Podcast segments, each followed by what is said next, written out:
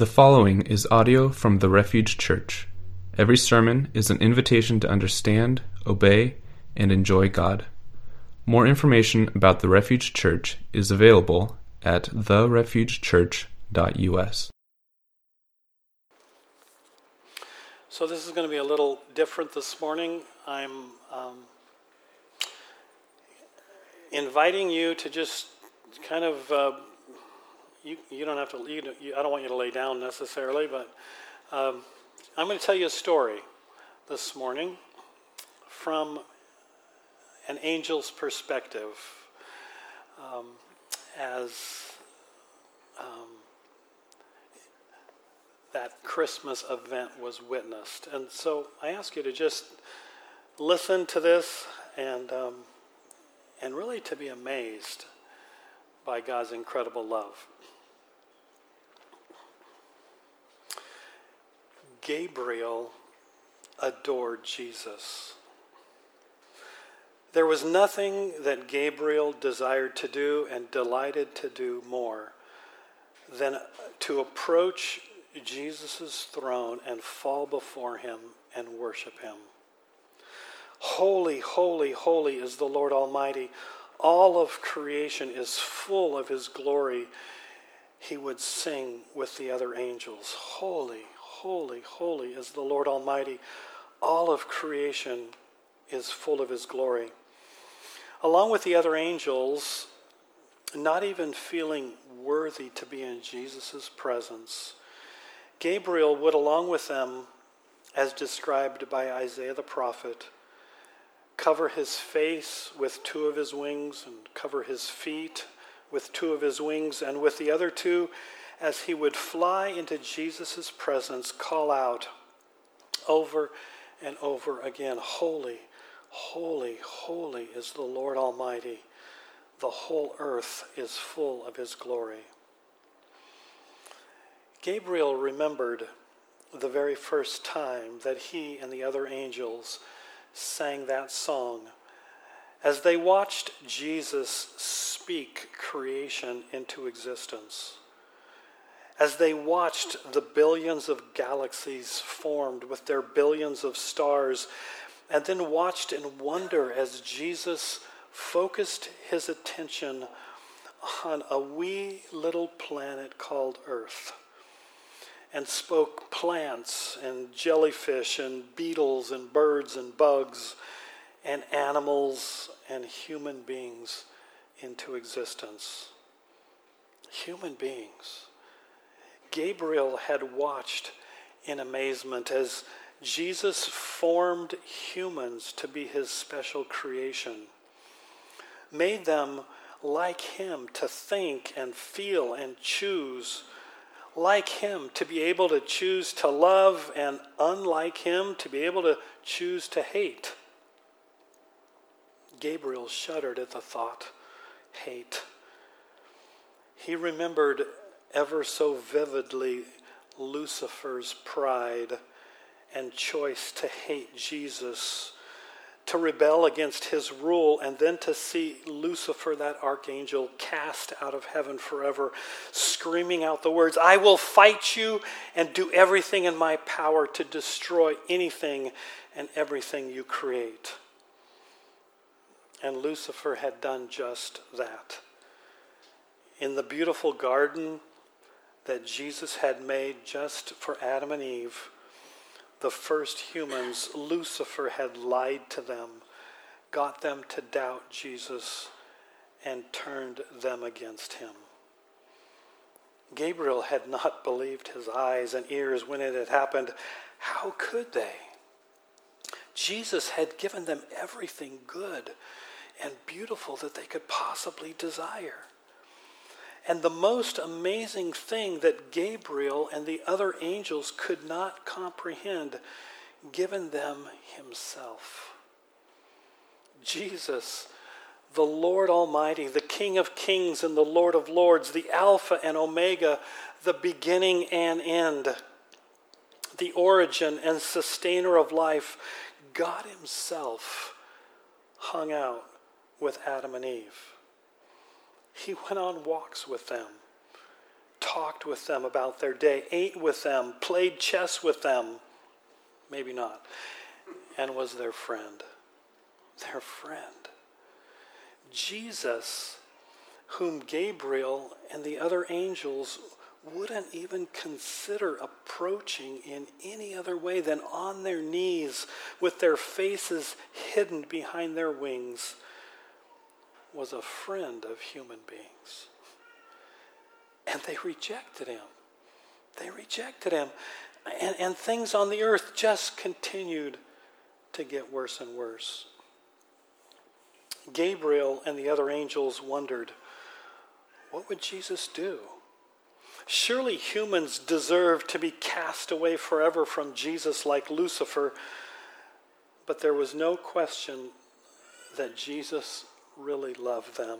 He loved them. He sent messengers to speak to them and, and woo them back to himself, but they rejected them and they killed some of them. How could the Lord Almighty continue to put up with them and still love them? And yet he did. He loved them. Gabriel wondered, what was Jesus going to do? Things were really, really bad on earth. And then one day, words started spreading in heaven, whispered from one angel to another. Jesus was going to send a deliverer, someone to save humanity from themselves. Who would it be? How would they save humanity? Gabriel and the other angels wondered if it would be one of them, sent to finally punish humanity for their rebellion against Jesus, the Lord Almighty.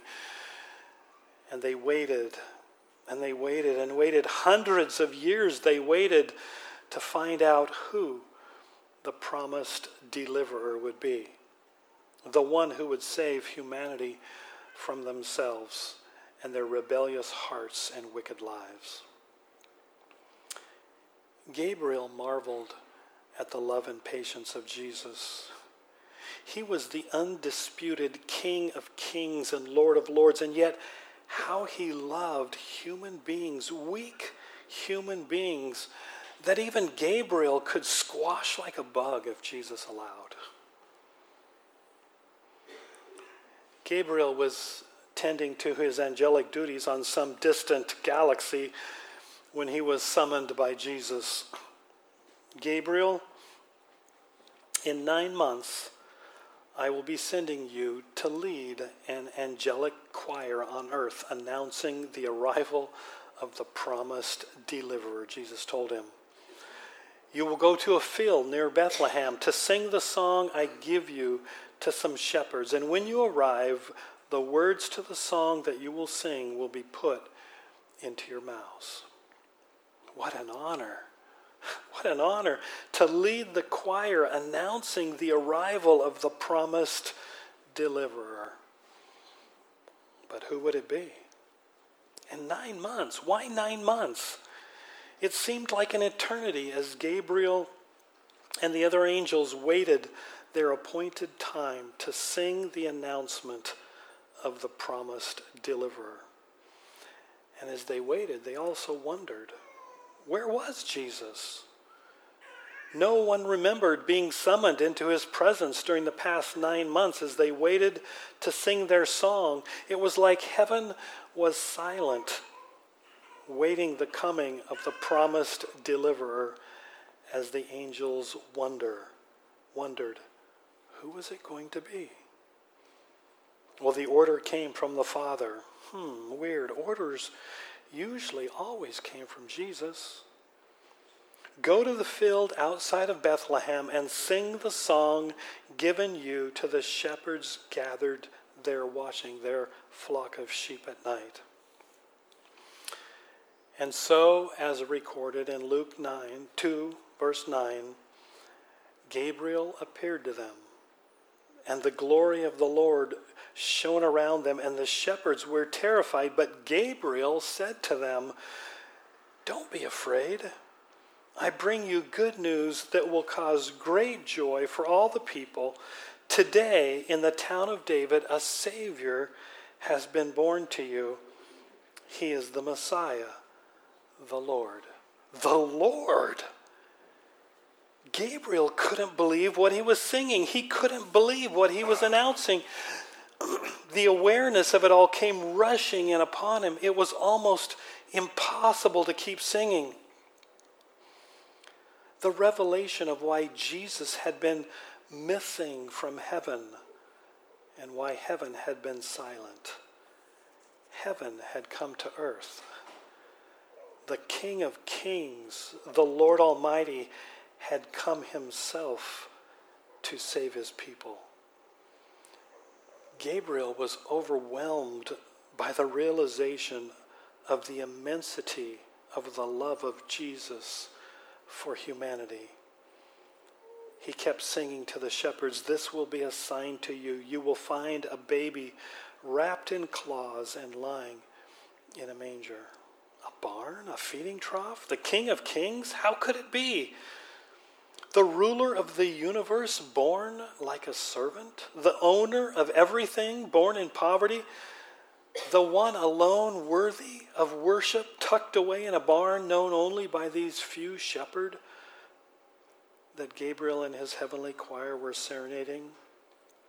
And then a great company of the heavenly host appeared with Gabriel praising God and saying, Glory to God in the highest, and on earth peace to those on whom his favor rests. Well, Gabriel finished his assigned song and he was speechless. All he could do was worship. He couldn't begin to comprehend what he was witnessing. The God of the universe, the King of kings and Lord of lords, confined to a human body in order to save humanity from their sin. He wondered, what would be their response when humans realized who their deliverer was? When they realized how much their God loved them?